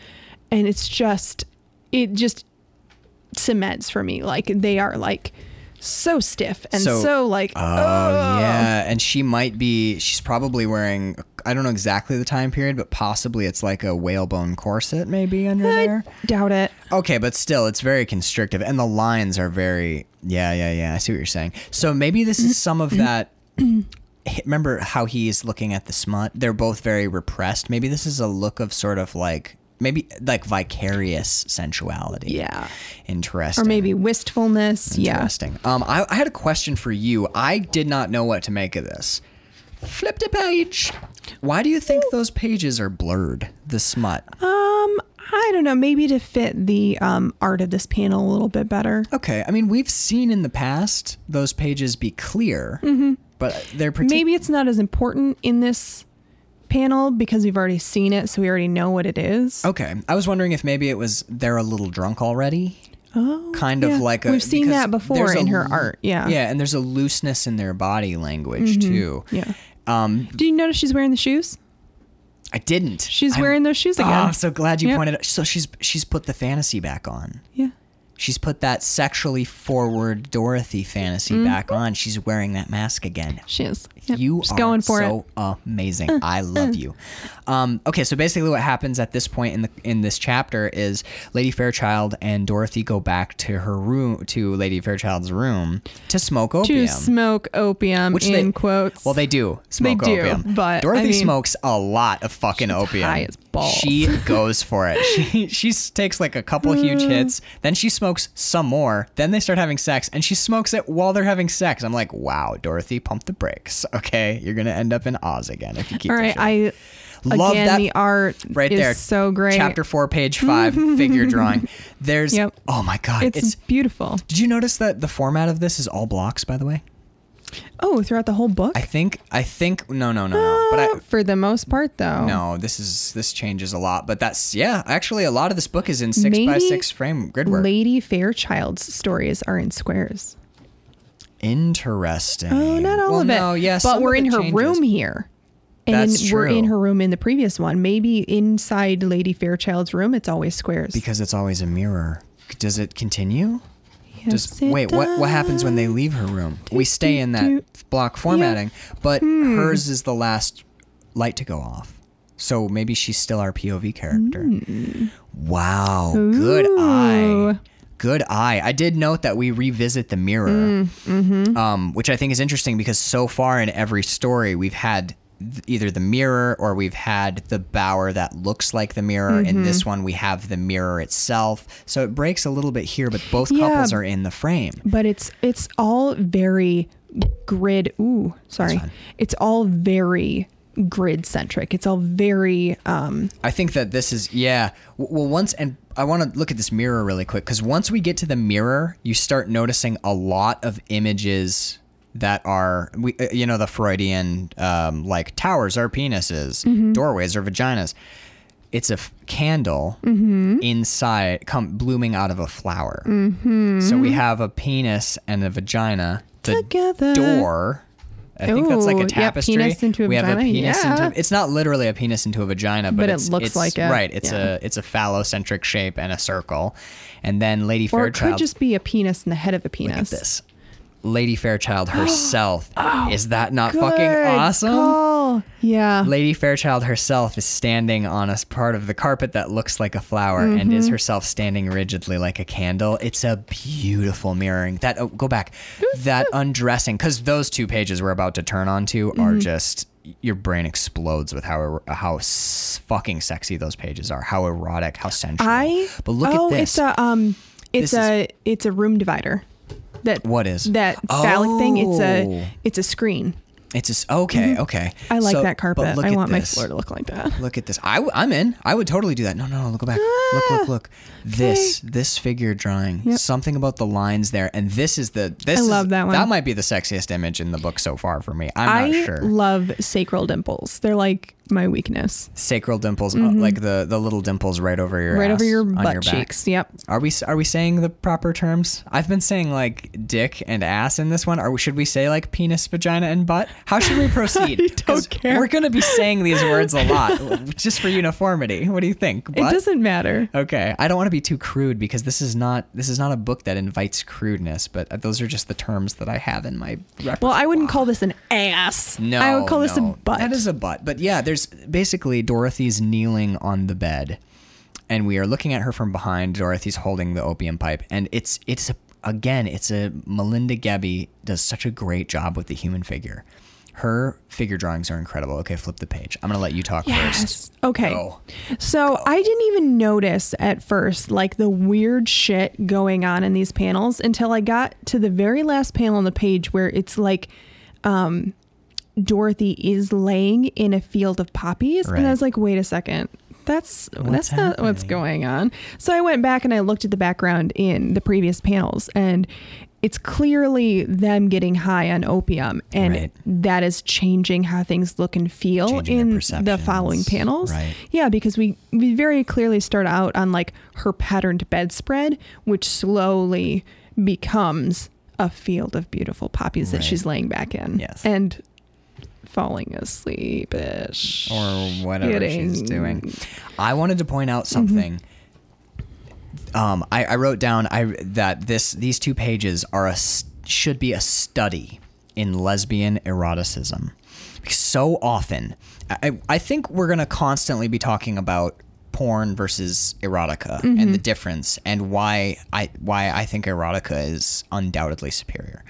Um, when you see quote unquote lesbian porn, it's sort of a parallel of that wham bam thank you ma'am like Yeah. here comes the blowjob. Now we're fucking. Now here's the cum shot in the face. Like when you get Right. lesbians, It's like like porn, lesbian porn made for men versus lesbian porn made for women. it's like they have a template. Mm-hmm. So it's like we're gonna make out and take each other's clothes off. Now we're gonna like finger each other really hard, which is not something that, Uh, as far as I understand it, from the few the the sexual encounters that I've had throughout my life, just like finger banging somebody is not necessary. It's not pleasurable.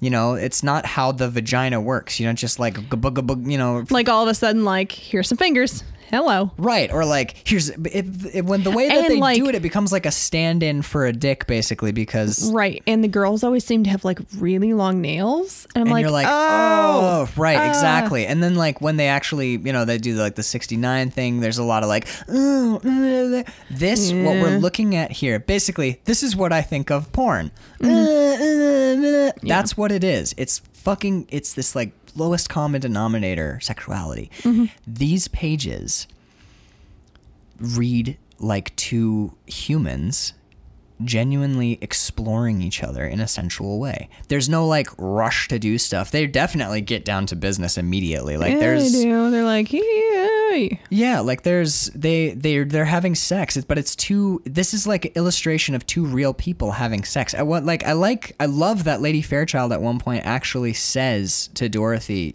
like like spread your legs. Mm-hmm.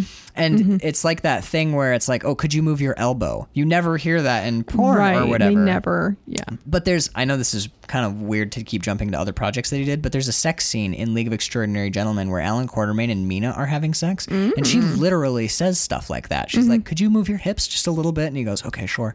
And then she's like, "This isn't working for me. I'm gonna get on top." There, it's mm-hmm. it's Like real, s- real people right? sex. It's real Yeah. sex, and this is real sex, but it's so sexual. In League of Extraordinary Gentlemen, it shows you the awkwardness of their age difference. Mm-hmm. In this, it shows you the beauty of an actual sexual encounter. And what I mm-hmm. wrote down was Dorothy reveling not only in her partner's body but in her own. Mm-hmm. She's Yeah. she's playing with her nipple Yeah. She's like caressing her own breast. in the sixth yeah. panel, and I think this is important. That's consistent with her character. She did that in chapter two as well. When the oh. guy goes down on her in the garden, she plays with her breast and specifically pinches her nipple, which she's doing in this sixth panel. And I think it's also telling. Oh, yep. Yeah. Yeah. But it's not just a Alan Moore thinks all ladies play with their breasts because we've never seen Lady Fairchild do Right. it at all. So Lady Fairchild has sexual. Th- these these are people who have They sexual. things that they like. They have their own Yeah. preferences. Yeah. They're not just bodies to bang together like action figures. Lady Fairchild, Barbie fucks G.I. Joe. exactly. It's not just like, Yeah. "Oh, you know, we got him. It's Lady Fairchild has sex that she enjoys, and Dorothy has sex- sexual things that she enjoys, and both of them get those things. They go Mm-hmm. and explore, and they pleasure themselves in a way that is consistent in their characters. He's such a great fucking writer. Is that not? That's amazing. no, right? it's great. Yeah. Oh, I absolutely loved Um, that.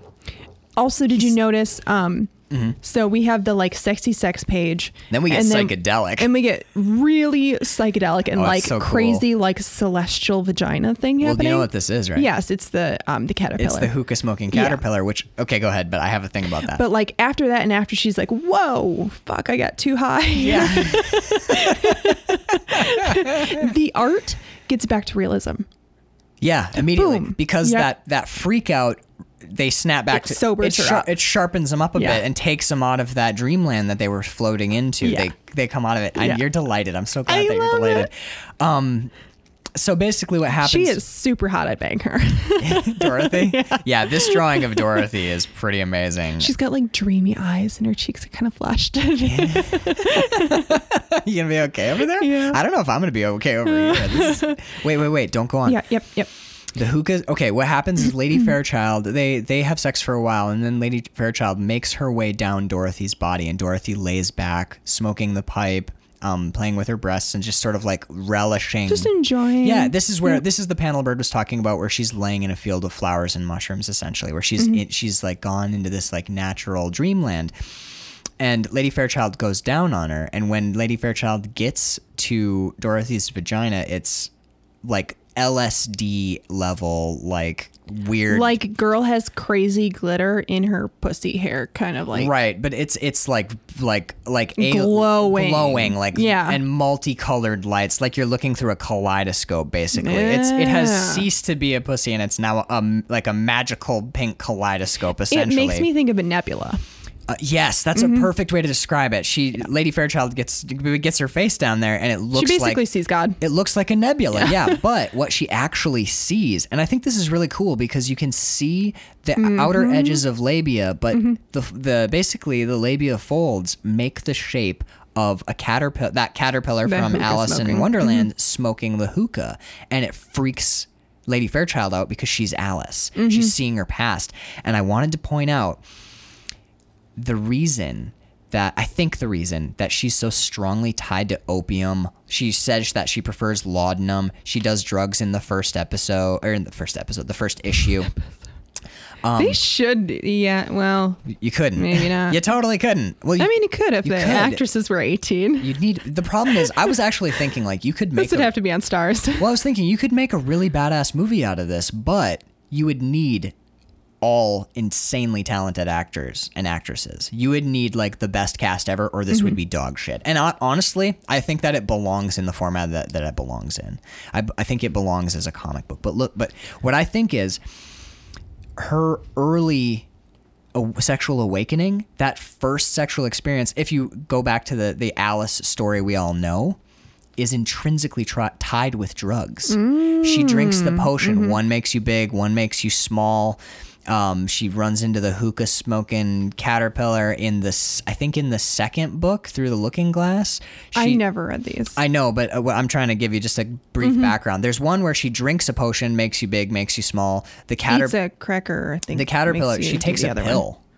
Pill in the second one she literally takes there's pills she like is doing pills not doing pills but there's Right. like two magical But pills in pills. the second one right so like in the alice stories there's a lot of drugs Mm-hmm. Especially the most obvious one is the caterpillar smoking opium out of a hookah but uh her all of her sexual experiences and that that story which is the allegory of her youthful sexual awakening is intrinsically tied with drugs so Mm-hmm. in this state where she's wrecked on opium and fucking this girl that she's met it would make sense that that would be her like quote unquote acid flashback or whatever i Mm-hmm. Yeah. i loved that Yeah. because that could have been anything that could have been the rabbit being like come on down the hole or whatever you know like something really crass Oh, not that Alan Moore is going to Uh. do that, but I think this is such a beautiful, subtle way that Mm-hmm. that is so true to the subject matter that he's working with. I loved that. Um, go ahead.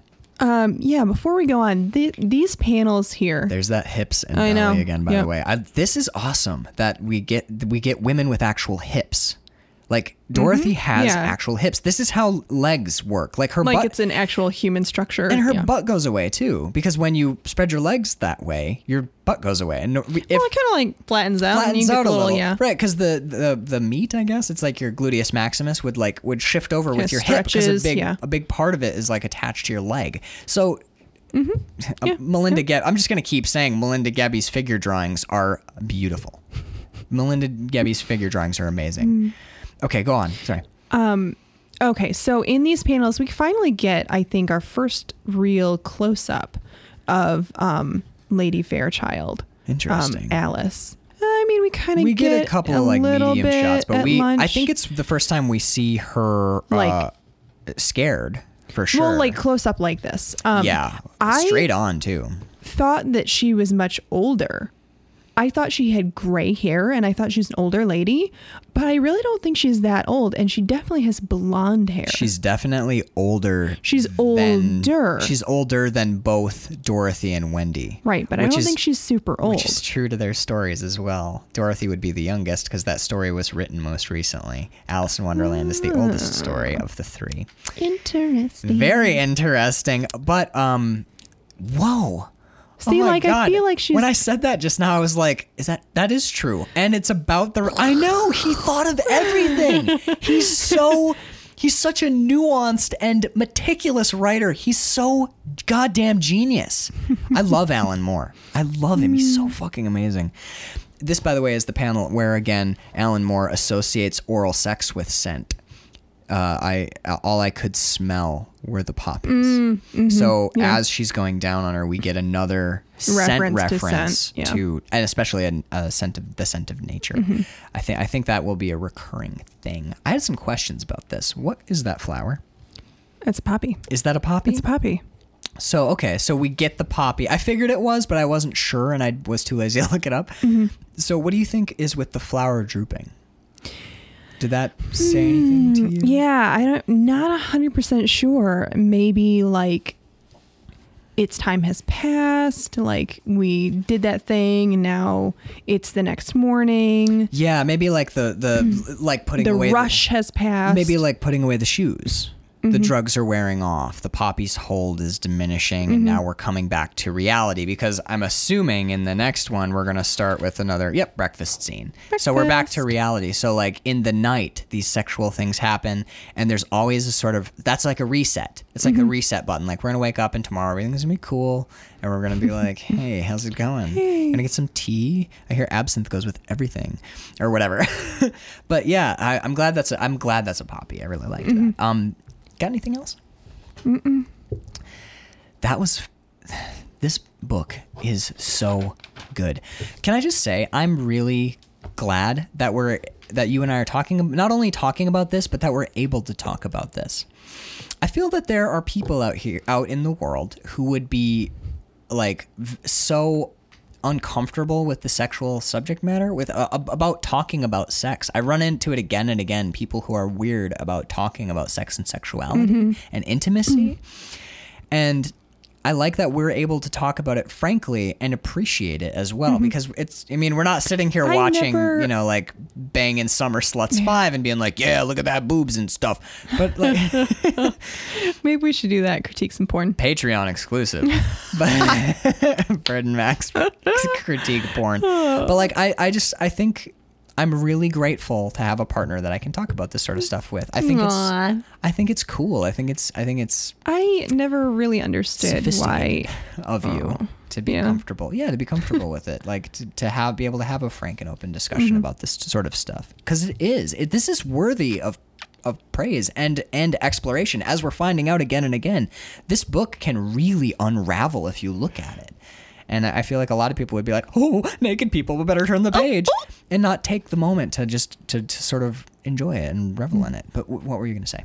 Um, it never really made sense to me. I um, I'm sure I've talked about this in the past about how like I was raised in a very um, kind of puritanical household, and we didn't really talk about like sex and enjoying sex. Right. Um, Just that like you have sex with your husband when you're married, and you know, Make a baby. no, no, I'm it wasn't kidding, even I'm so much that. Like, Yeah. um, there weren't there just weren't like frank, open discussions about sex. Um, and I think that that is something that children should have. I think kids growing up should have frank discussions about sex and how it's totally fun and normal and people have kinks and like you know like just talk about sex with your kids in a frank honest manner and like don't make it something scary or something that they have to figure out on their own when they're adults later. You know it's just it's stupid. It's a beautiful fun thing that humans do. Yeah, especially when Alan Moore is writing your script. Alan Moore write my life script. Oh my god, no kidding. Hmm. Everything would be resonating with meaning constantly. I'd be, I'd go. you I'd- know what i actually that'd be cool That would be right. Like. That's what Grant Morrison says. Essentially, that magical consciousness is is when mm-hmm. you can get yourself to a head space where everything in the universe is talking to you constantly, which mm-hmm. I thought was really interesting. And I think I've talked about it on the podcast, but I've actually experienced that headspace a few mm-hmm. times, and it's wild. I don't think I could live there all the time, though, man. It's it's very weird. Anyway, this This book is incredible. I'm glad it's as long as it is because you and I are going to be doing this for a long time. We might have to do a couple episodes where we do like four chapters and just don't do any short box stuff just to make a little headway. But this is a great book, and I'm really, really glad that that we're doing it as deeply as we are. This is fucking great. Okay, so do you have anything else? I don't, no, I'm ready to eat dinner. yeah, I'm I'm pretty good too. I got nothing else. All right, so uh, for Chatman and Robin this week, I've been Max Peterson. And I'm Bird, Holy Podcast Chat, man.